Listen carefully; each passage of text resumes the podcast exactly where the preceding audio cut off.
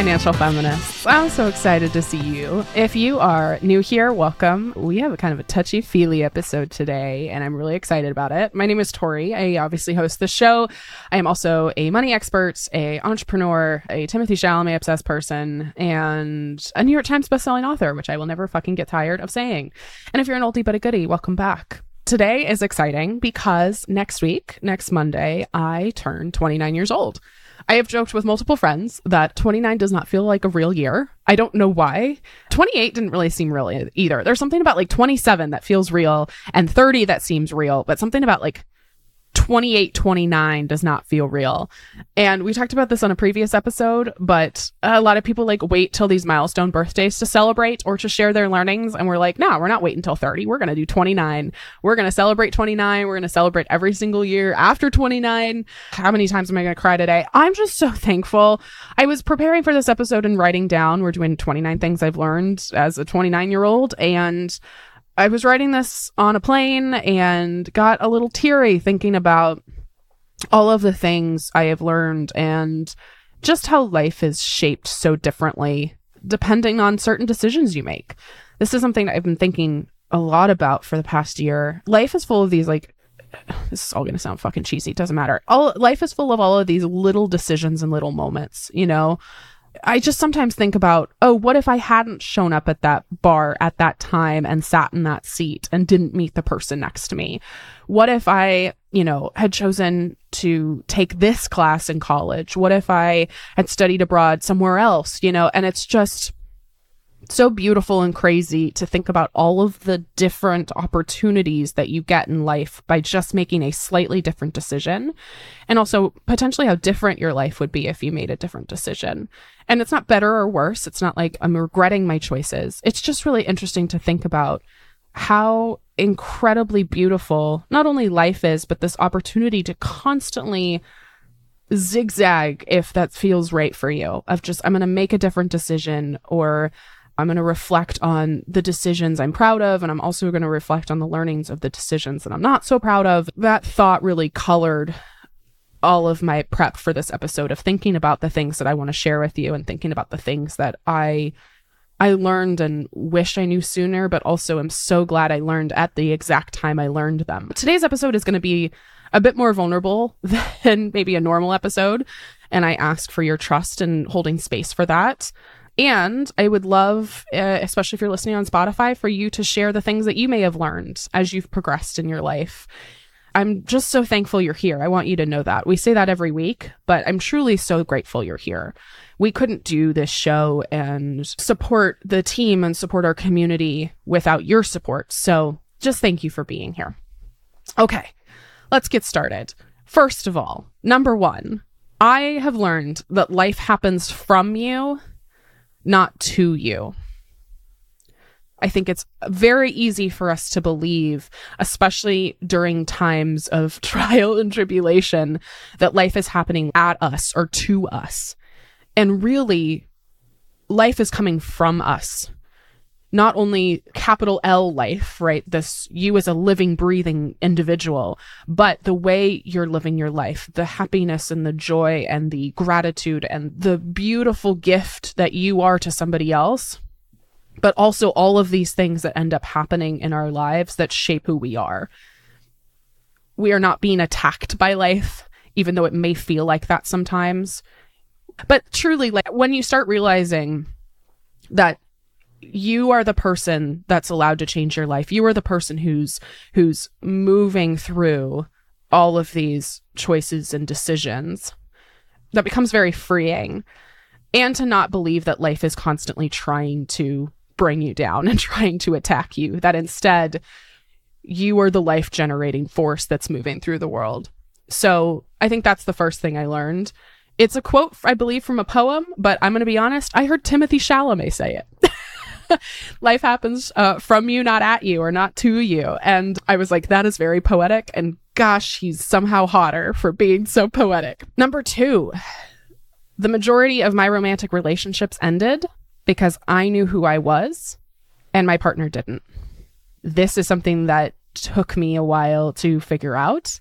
And I learned in my mid 20s. I had multiple long term relationships, especially my first real relationship, end very abruptly. I have told a story of one of my partners who broke up with me out of the blue and asked if he could be friends with me. And I was like, no, you're not going to see me again. The next time you see me will be in the New York Times. and I've always been a petty bitch. But that was one of like, gosh, I think three or four relationships that I had that just ended abruptly. And I kept thinking, am I doing something wrong? Like, is this me? I, I feel like I've been a really supportive partner. I have showed up in these relationships. I feel like I've been vulnerable and, you know, held space for their vulnerability. And then an interesting thing would happen, which is something dramatic happened in their life. And they felt weirdly threatened by me. This is the thing that you start to realize if you are somebody who knows who they are and knows their worth and their value is that people who don't see their own worth and value will feel threatened by that. Not because you were threatening, but because they see you standing in your power and it makes them realize just how powerless they feel there are certain people who will rise to the occasion who will go, Oh my gosh, what can I learn from this person? Right. If this person knows their worth and their value so innately, and I don't, how can I use that as a tool for growth and opportunity? What can I learn? Right.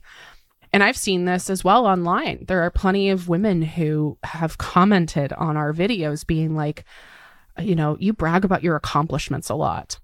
It's really tacky.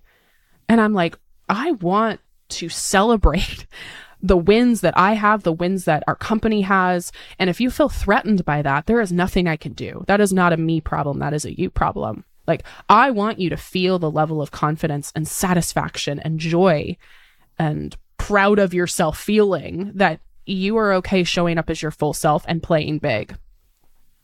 And I found that with the majority of my romantic relationships and dating men, that they often ended because I knew who I was and they didn't. I think it's so important when uh, relationships end, when you have this life transition right out of college when that first relationship ended. I was very, very heartbroken and spent hours, days, weeks, months going, What did I do wrong? And that's healthy to a point, right? You need to take accountability for anything you might have done at the same time, I was so focused on, you know, how, how was I not enough? And then realized, oh, it was because I was so enough. I realized, I realized I was, I was so aware of my own worth and value. And this other person hadn't reached that part in their journey yet and saw that as threatening. So if you're going through some sort of transition, definitely take stock of all of it and also realize that not everybody is going to see your worth and your value, unfortunately, as the beautiful thing that it is. And if they don't, that's not a situation, not a relationship, not a partnership that will last long term because you deserve to not only know your own worth, but have other people see it as well. All right, number three judging people is a waste of your time and it just makes you a dick.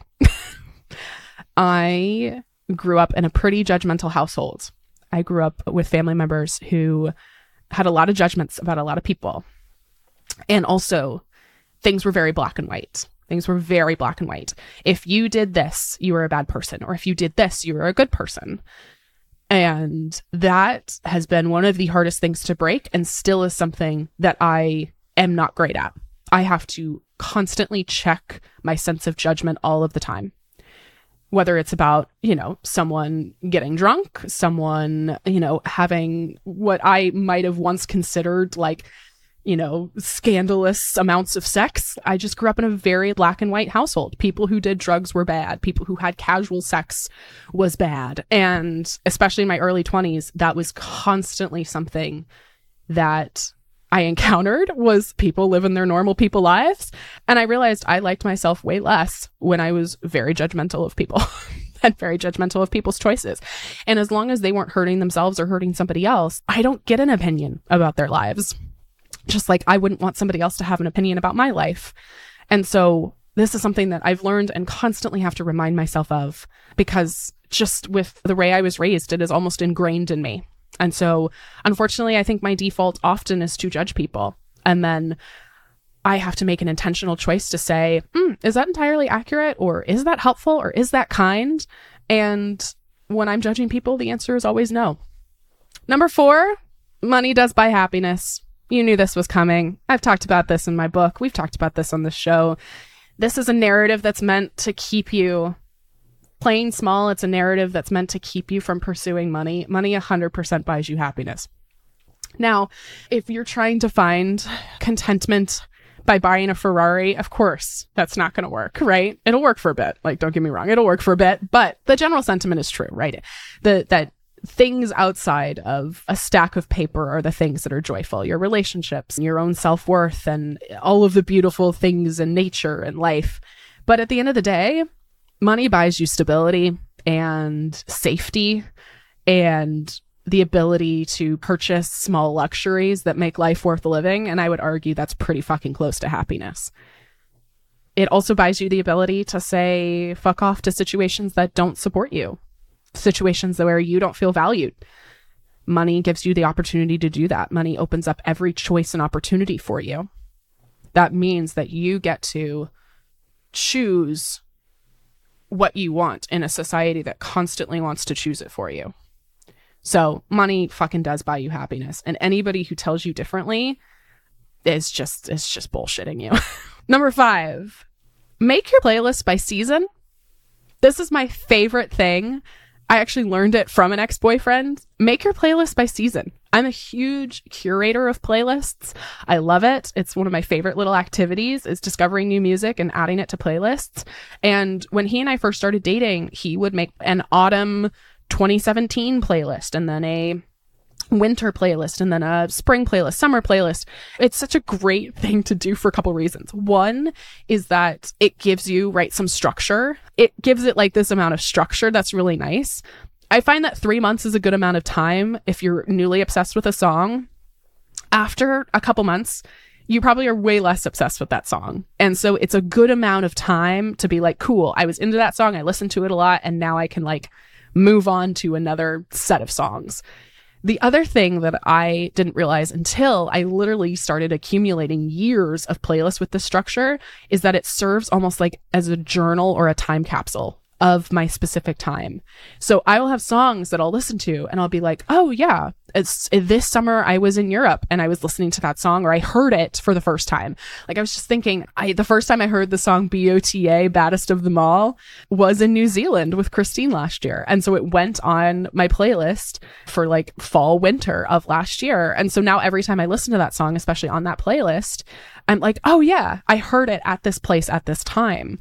And so it's a beautiful, very passive way without any additional work of cataloging your time, of being like, oh, yeah, I heard this song in this place.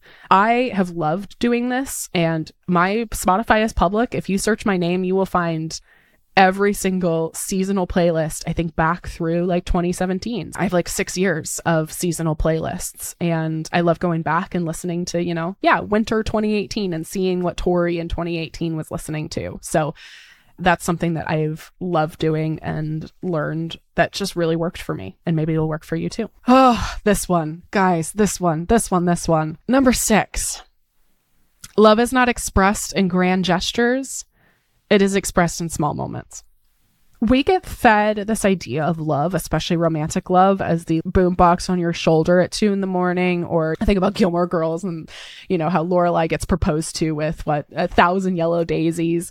And those are beautiful. And I think everybody should have like at least one big romantic gesture, like big display of love in their life, because it's something so magical about that. But in reality, that is not how love is expressed. And I have to remind myself of this all of the time because I am, I'm a romantic and I am so obsessed with media. And there's sometimes that I want big romantic gestures and I want like these huge declarations of love. And there is something so beautiful about quiet love.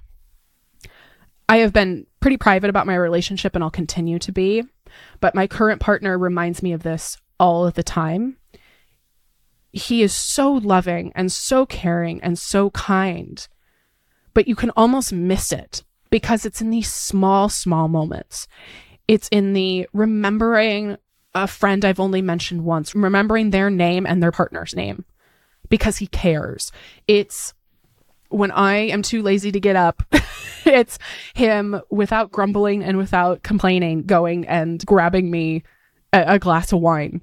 It's him holding space for me and never feeling ashamed for me or or uh, never blames me for how big my emotions are. There is something so beautiful about that. There's something so beautiful about that. And whether it's romantic love, love between friends or family, I think love is these small, small moments that if you're not looking, you can almost miss.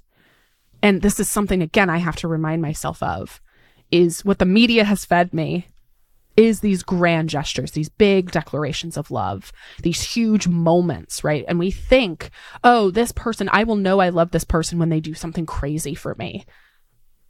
I have realized I have loved again, whether it's romantic partners, friends, family, like I have felt this, like my heart getting heavy with the amount of love I feel for people in these really small moments of them remembering something I said or, you know, taking my call at two in the morning where I just need somebody to talk to or seeing, you know, my face across a room and, and smiling at me and just looking at me with, with so much love and care. Like those are the things you'll remember with Christine, it's like laughing so hard that we fell over. I've never felt more love.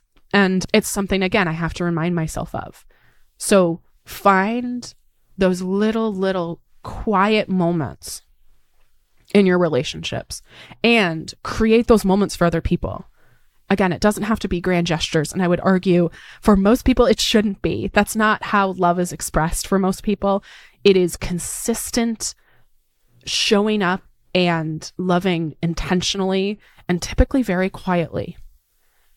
There's something so beautiful about that. Speaking, oh, this one's also going to make me cry. Speaking of love, I have realized that boys will come and go, but your best friends will stay. Men will come and go, or your your romantic partners will come and go, but your best friends are not going anywhere. And I say this especially with men and my relationship with Christine. I have told her many, many times, and I cry every time I say it. Yeah, men have come and gone. Christine has stayed. It's extremely easy when you get in a new relationship to become completely obsessed with that person and to ignore the rest of your relationships. Not only is that not what we should be doing, but it's not going to make anybody's relationship better, whether that's the relationship with your romantic partner and definitely your relationship with your friends. I've also I've also just realized like if I'm waiting for a perfect relationship in order to do things with that person, like if I am waiting to, you know, either find somebody to be in a relationship with so I can travel or I'm waiting on my romantic partner to have a free schedule in order to travel, you will become resentful and frankly that just is not that that just sucks. I am so thankful that Christine and I, we literally have just booked our friend moon for this year. We have made a commitment to each other that we will go on a trip every single year for the rest of our lives. Like, what a fucking beautiful gift. What an incredible gift that is. I, I, I love the people I've dated. I love the person I'm dating now. But men have come and gone. They've come and gone. Christina stayed. My other my other friendships, especially with women, have stayed. They have been consistent. They have been the ones who have been there. They are the ones who show up.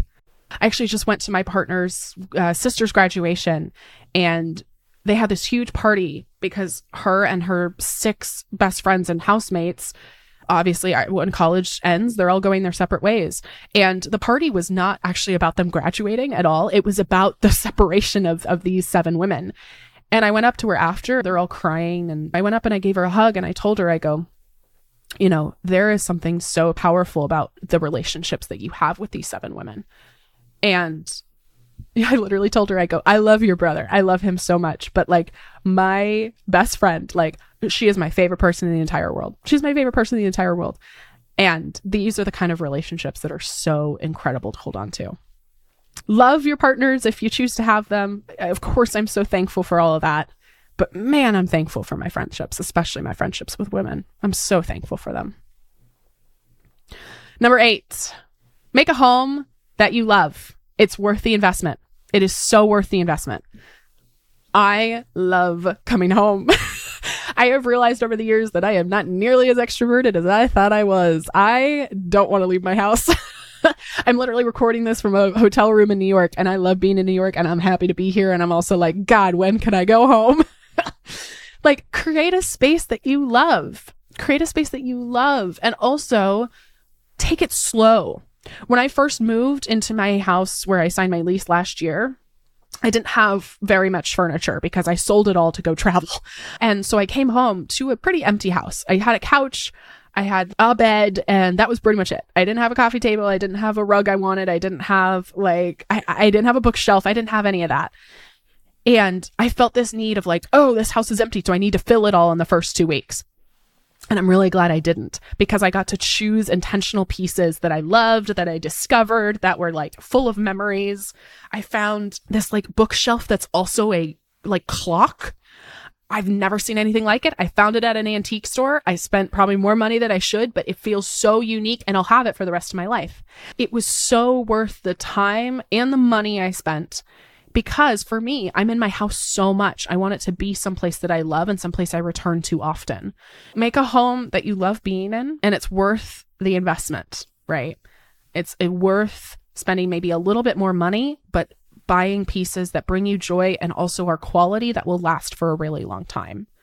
Number nine, oh, this one. Setting boundaries and keeping them will be the hardest thing you will ever have to do setting boundaries is fucking hard. I didn't know the word boundary until like five years ago. Didn't know it. D- uh, was not familiar, had no idea. Setting boundaries with other people is so hard. Setting boundaries with yourself is also incredibly difficult. But no one talks about that. No one talks about, like, everybody talks about setting boundaries. I don't know how many people, like, talk about keeping them. I can set a boundary, and then if somebody challenges that boundary, it is so easy for me to be like, no, just kidding, it's fine. Like, if you have truly a boundary that feels right for you, set it and then keep it.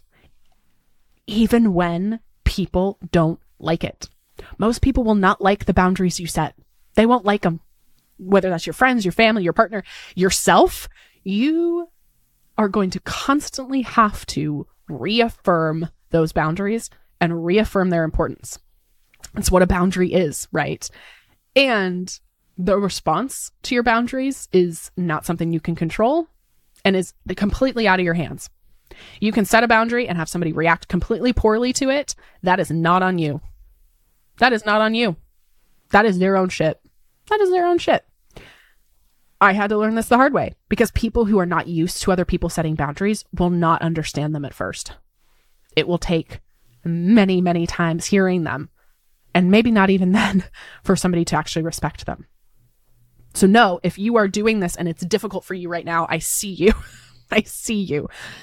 It is so difficult to not only set boundaries, but to keep them.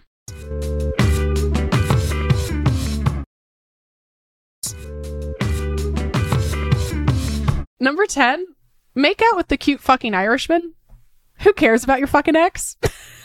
I had just gotten out of like my three year relationship and I was ready to move on, quite frankly. But it was two weeks later, and literally, this guy I met studying abroad was in town in Seattle. I had a crush on him at study abroad. I was in Ireland. I met this guy. He was beautiful.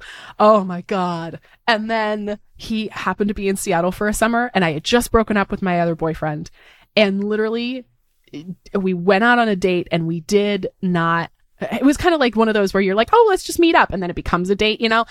And I just, I felt guilty, even though I shouldn't. I felt like I, sh- uh, you know what? I'll correct that. I felt like I should feel guilty. And so I didn't make out with him, even though I very much wanted to. And I look back and I'm like, you know what? You just should have fucking made out with him. You didn't owe your ex anything. Make out with the fucking Irishman, Tori Dunlap. Okay, number 11 entrepreneurship is not the dream you thought it was. This is something I will continue to explore on the show. I want to be very clear. I love my job very much. I love our team. I love her first 100K. I love all of the things we've been able to produce. We've talked about it before. Even your dream job is not always a dream. And there are many times, especially over the last six months, where the idea of working a nine to five job actually sounded pretty fucking good the ability to shut my laptop on a Friday, in theory, to not have to carry my work with me into the weekend. The amount of emotional, mental labor I do constantly thinking about HFK, I can't even tell you. I think one and two thoughts I have is probably about about running the business. And when my head hits the pillow at night and I'm trying to fall asleep, I'm just thinking about the business, thinking about marketing the business, thinking about how do I make money in order to pay people's bills. Like that has not stopped for what are we at? Full time, it's been three years, four years. I love running a business. And at least at this time in my life, I am not interested in going back to a nine to five. However, anything you're trying to glamorize, whether that is entrepreneurship, whether that is working a nine to five job, there is a very unglamorous side of it too. For all of our wins and for all of our successes and for all of the really, really highs, there have been the lowest lows. Literally last week, I just needed to just be away from it all. I literally shut myself in my closet and just cried. Just cried for about 45 minutes about the pressure that I sometimes feel about being an entrepreneur and trying to do the best I can for our team and trying to do the best I can for all of you. And that seems to be happening more and more frequently. It's really difficult to navigate.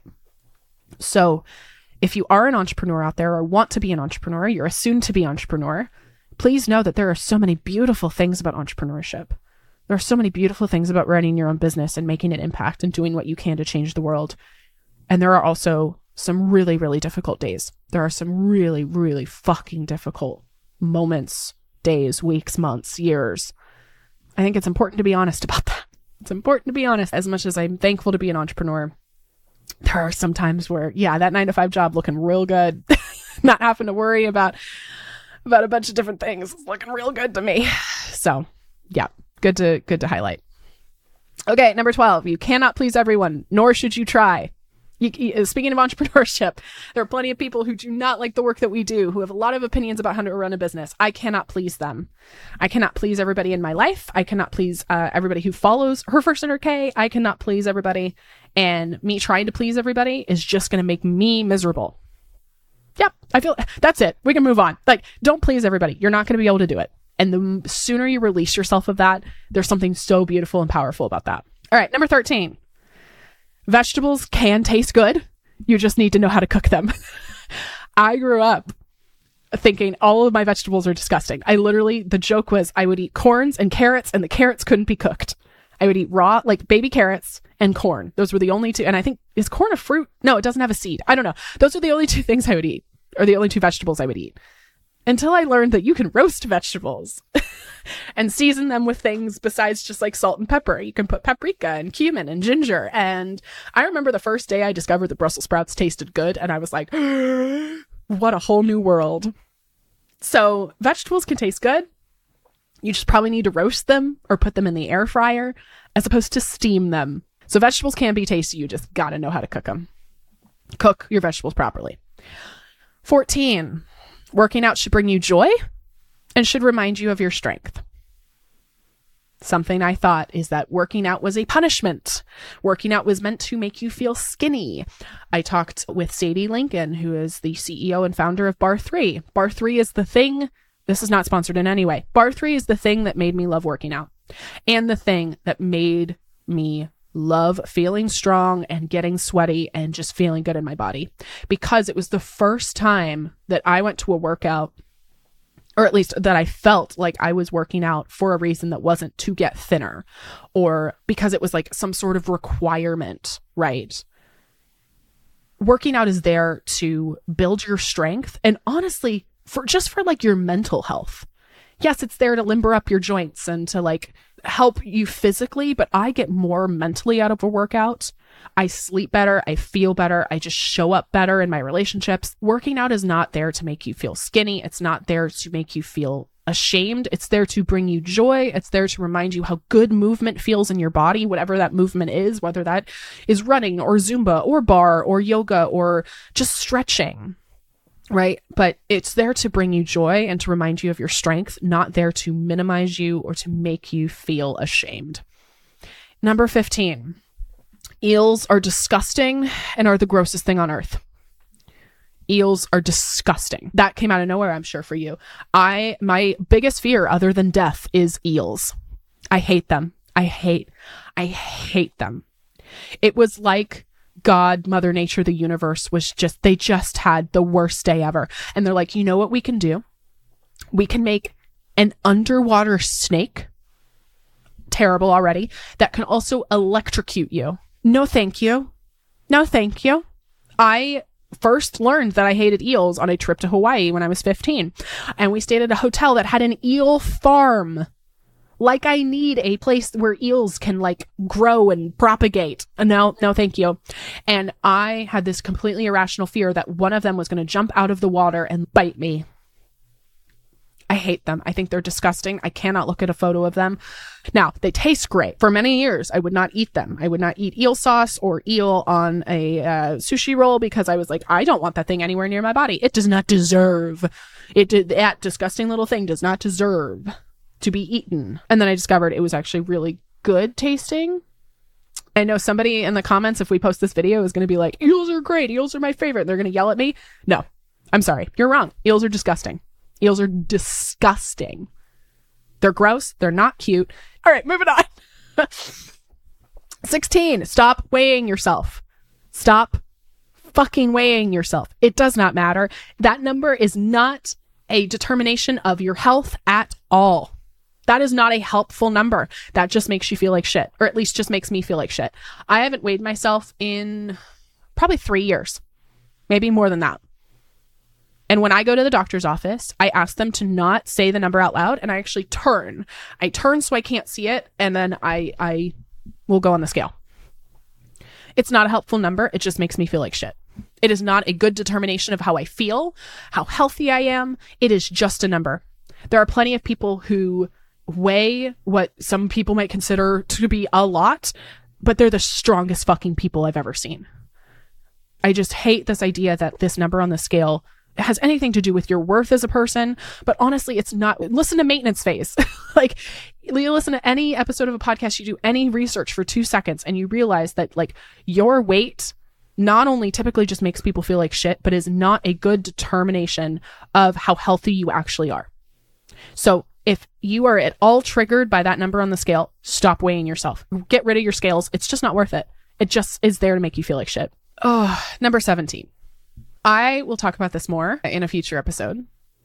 So I will just uh, say it and then explain it briefly, and we'll talk about it more in depth. Grief is not meant to be muscled through, it's meant to be sat in. I went through a very tumultuous personal time at the end of 2020 and into 2021, and I was grieving very deeply. And I thought, okay, things will just get better, and I just got to muscle through it. I literally have journal entries from that time where I was like, you just got to muscle through it, got to muscle through it.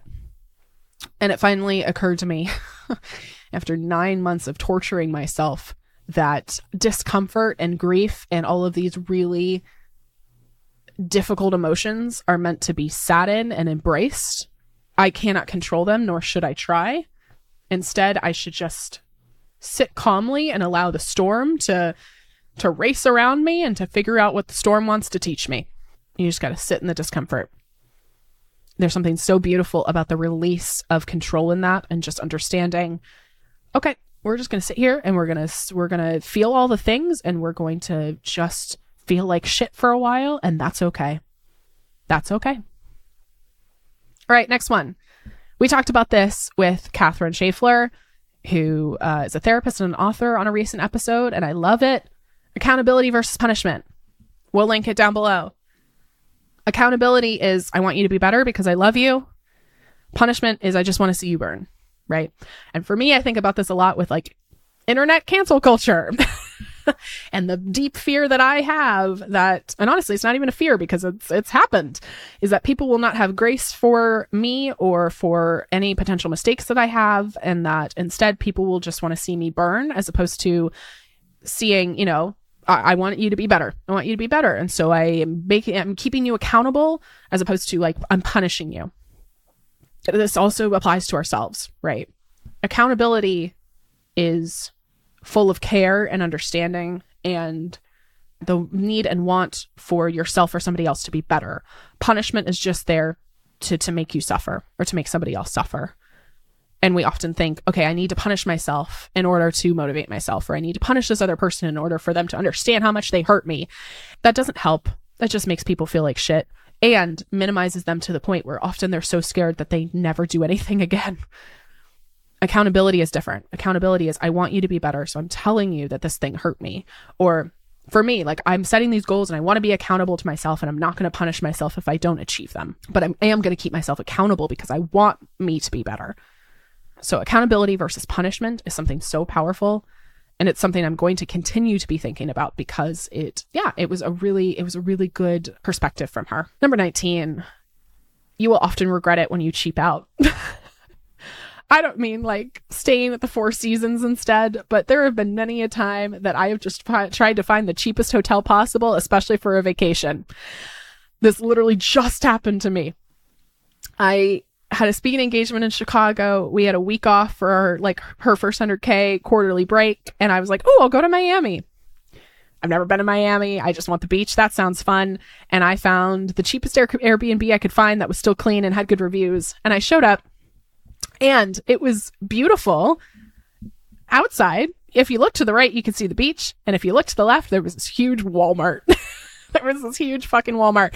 And in order to get to the beach, you had to walk 20 minutes, which was fine. But that was not the experience I wanted. I wanted to look out and see the beach and walk like two minutes and be like toes in the sand. And instead, I chose the cheaper option and regretted it immediately. I have often regretted when I've cheaped out. Like, even now, even as someone who was a multimillionaire, my frugality takes over more than I'm willing to admit. And I end up regretting it. It's not like one or the other. It's not like we stay in this really cheap place or we spend $2,000 a night at a hotel. It was just like, I have never regretted spending like a $100 more or $50 more, especially when you like, you have a certain expectation of what this experience looks like in your mind. I had a certain expectation of my week off a couple months ago when things were really stressful of just like, I am just going to lay by the beach all day and then it was like, I was not able to do that. And I was so upset with myself.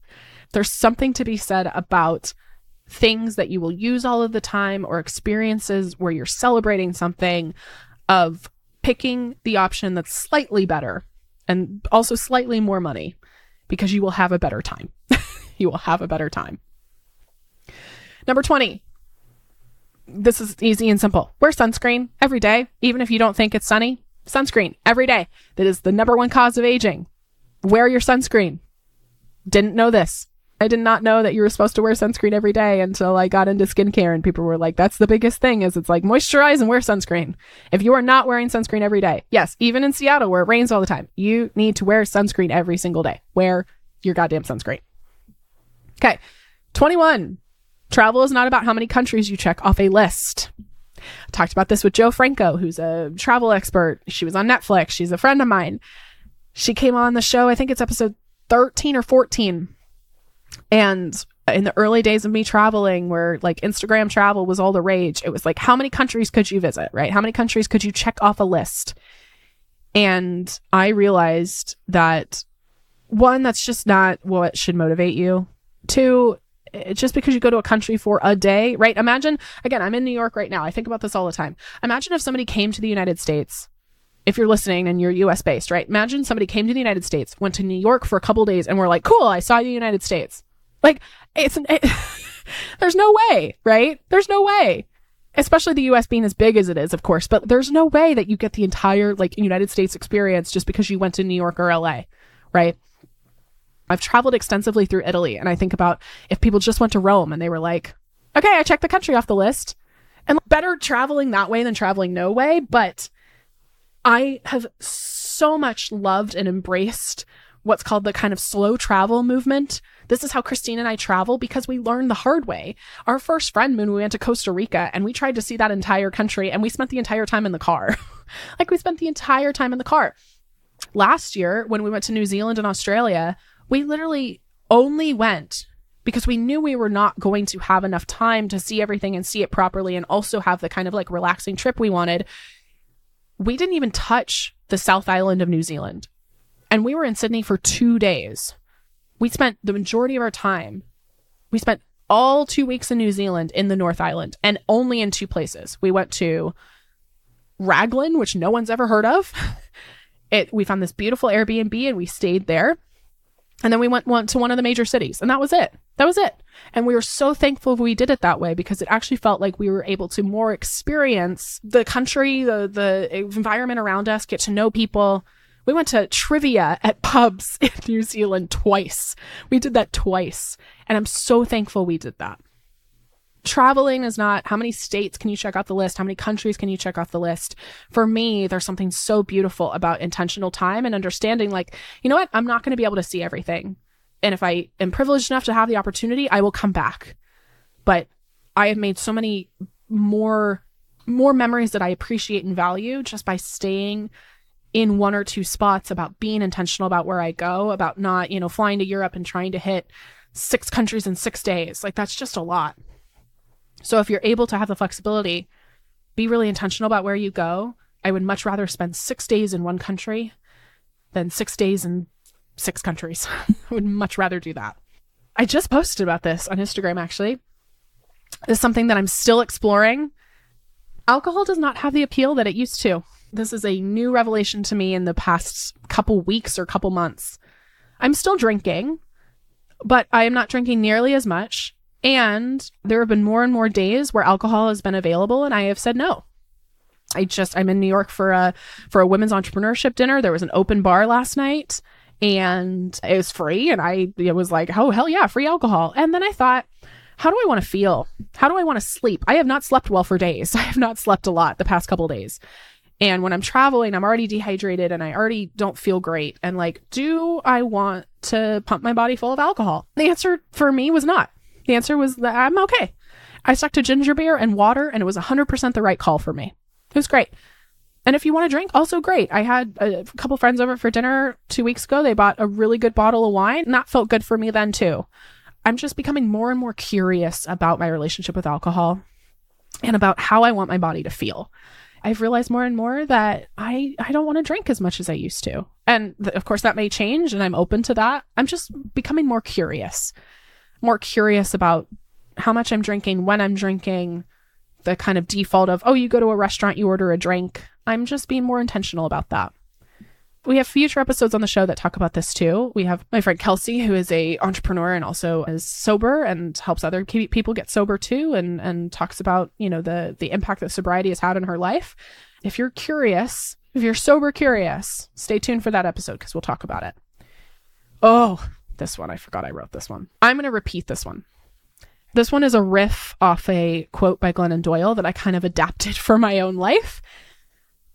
A girl becomes a woman when she stops being an obedient daughter. I'm going to say that again. A girl becomes a woman when she stops being an obedient daughter. I don't know about you, but I have parents who believe that respect and obedience are the same thing. They are not the same thing. I can do something different than what you want me to do and still respect you. I can make a different decision than you might make or that you might want to make for me and also still respect you. And there's something, again, so beautiful and powerful and fucking difficult about making a decision that especially your parents don't want you to make again want to keep my privacy and my family's relationship out of out of the internet and out of all of this. But again i will tell you without telling you the whole story that this this is hand in hand with setting boundaries the hardest thing. The hardest thing to learn and has caused a lot of drama and rifts in my family and has been very very difficult to navigate. But i would rather choose what i believe to be my truth and what i believe to be the things that i want to do and the life that I want to lead versus obedience versus making decisions that are expected of me, even the ones that don't feel right. Something is so powerful about choosing yourself and choosing the life that you want and making the choices that feel right to you, even if they don't feel right to somebody else. I would rather have you choose yourself and choose your own truth than conform, be obedient, and regret it.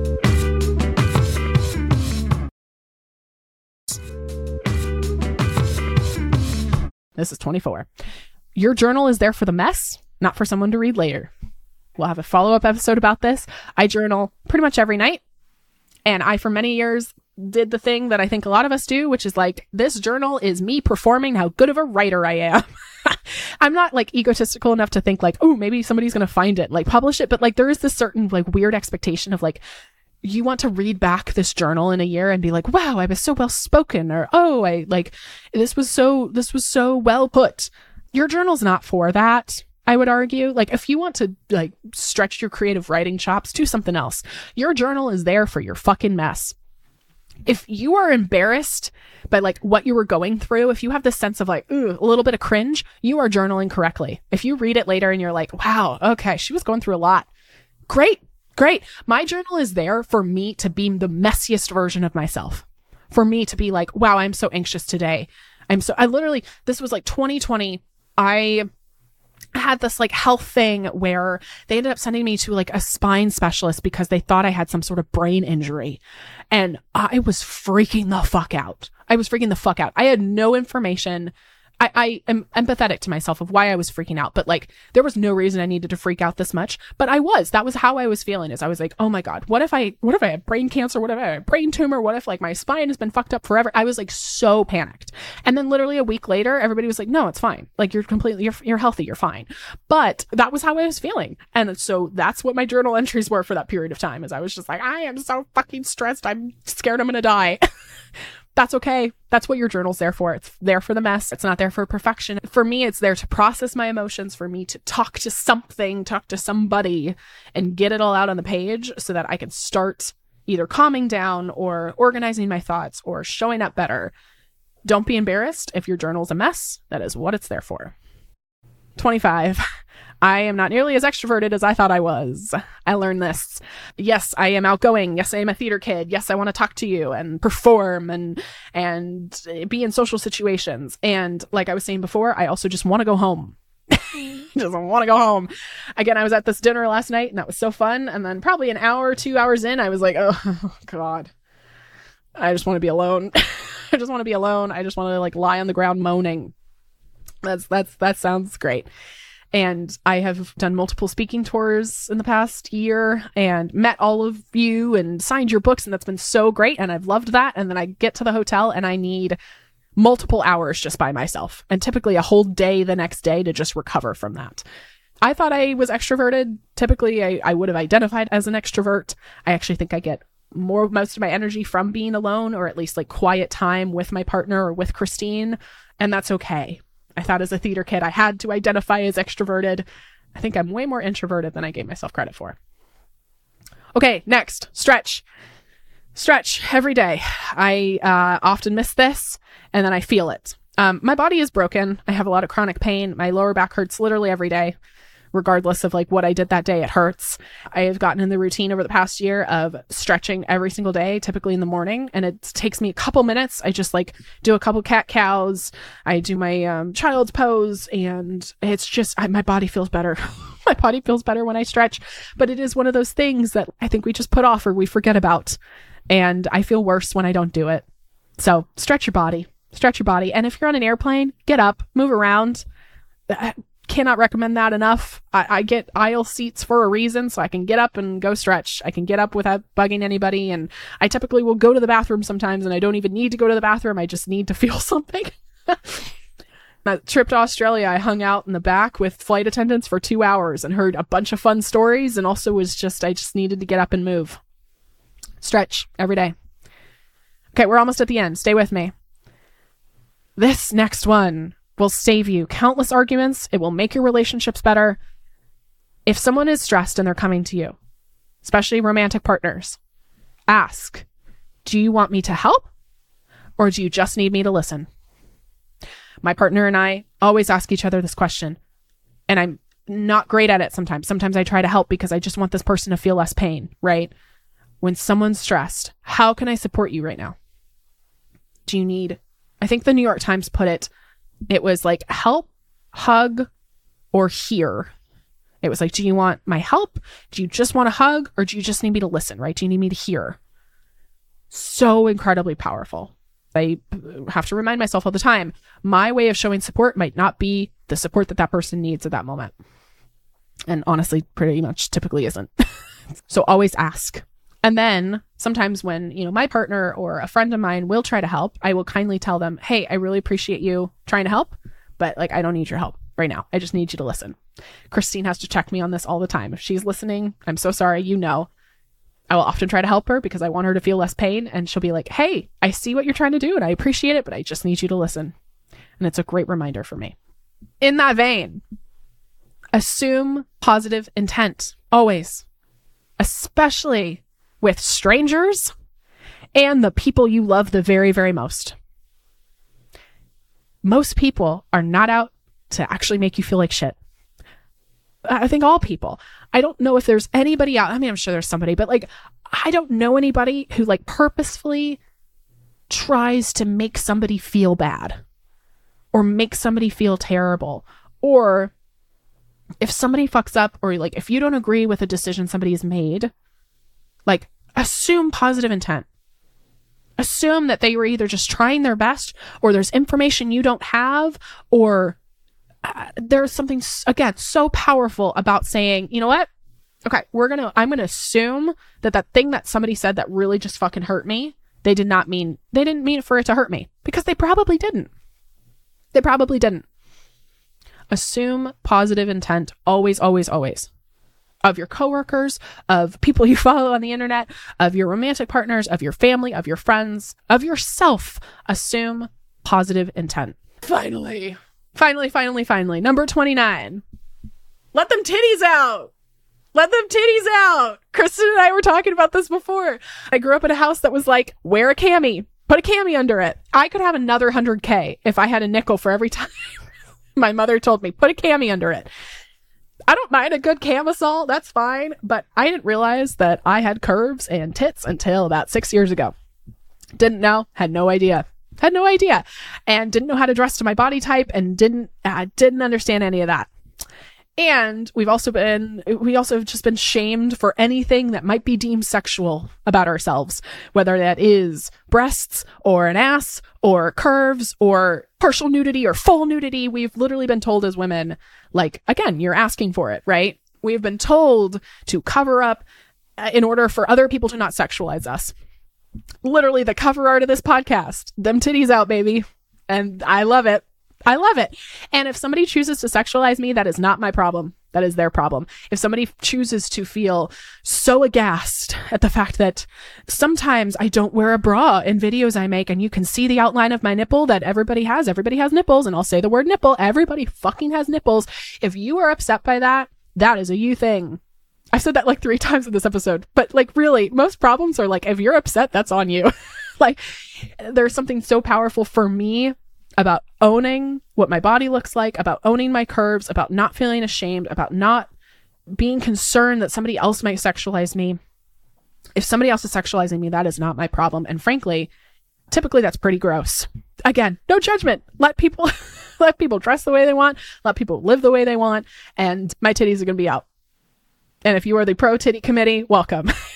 Excited to have you. All right those are the 29 things I've learned. I've learned many, many other things, but some of the things I wanted to share with you and highlight. I know this was a longer episode. I appreciate you staying with us. I actually kind of like it. It was kind of fun to do a solo episode that was this long. If you also want to share some wisdom for me, if you have things that you've learned that you would love to pass on to someone in their 20s, please feel free to tag us on Instagram at her first 100k at financial feminist podcast. If you're on Spotify, you can comment it down below. I'm just really, really fucking stoked to be another year older, hopefully another year wiser, and really appreciate your support of everything, of everything we do, and of everything we are, and of everything I'm trying to be. So I appreciate you being here, and thank you for listening, and I'll talk to you soon. Bye.